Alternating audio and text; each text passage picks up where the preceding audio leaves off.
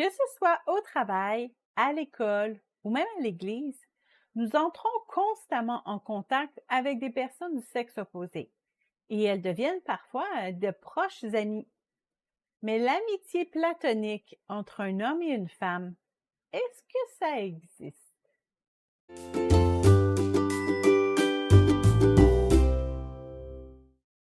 L'histoire est classique. Une jeune femme passe beaucoup de temps avec un jeune homme. Ils sont très bons amis. Ils s'entendent très bien sur plusieurs sujets et ils partagent les mêmes intérêts au niveau des activités. Puis, un jour, la jeune femme commence à regarder son ami d'un nouveau point de vue. Son cœur se met à battre plus fort et elle songe par moments à ce que leurs enfants auraient l'air. Le problème, son sentiment n'est pas réciproque.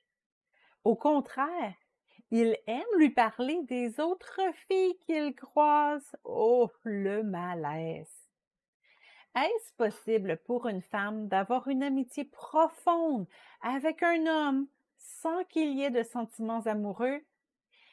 De multiples études en psychologie, rapportées dans plusieurs médias, concluent que non, ce n'est pas possible.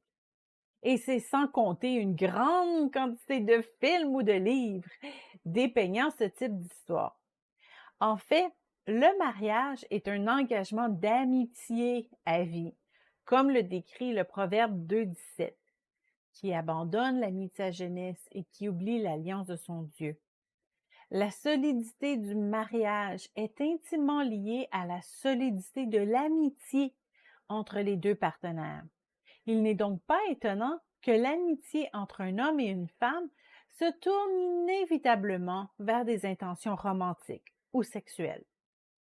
Il est possible, parfois même inévitable, de devoir passer beaucoup de temps avec une personne du sexe opposé, que ce soit pour un projet au travail ou à l'église. Nous pouvons être amenés à échanger régulièrement avec une personne en particulier. Si nous ne voulons pas que cette relation d'amitié prenne un autre tournant, il est important de se rappeler les conclusions de ces études. Cela nous permettra de mettre des barrières claires, de bien établir nos limites et nos attentes pour ne pas nuire à notre relation. L'amitié entre un homme et une femme qui ne sont pas mariés ensemble est un risque. Si les deux sont célibataires, ben, le risque de développer une relation amoureuse n'est pas si grave. Mais si l'une des deux personnes est déjà mariée à quelqu'un d'autre, prendre ce risque pourrait être destructeur. Mieux vaut donc bien calculer les risques avant de nous engager dans une telle amitié. C'est ce que dit Luc 14, verset 28. Car lequel de vous, s'il veut bâtir une tour, ne cesse d'abord pour calculer la dépense et voir s'il a de quoi la terminer? Sachant qu'il est peu probable que votre amitié avec le sexe opposé demeure platonique, ne faites pas l'autruche. Gardez toujours en tête que l'autre personne commencera peut-être à développer des sentiments pour vous à tout moment si vous n'êtes vraiment pas intéressé d'un point de vue romantique par cette personne, ne commencez pas à développer une amitié très profonde. Faites aussi de votre mieux pour communiquer à l'autre personne que vous ne souhaitez pas développer autre chose qu'une amitié avec cette personne, pour ne pas lui laisser de faux espoirs. Si vous vous trouvez de l'autre côté de l'équation, vous êtes la personne qui développe des sentiments amoureux pour son ami, n'attendez pas pour le lui exprimer.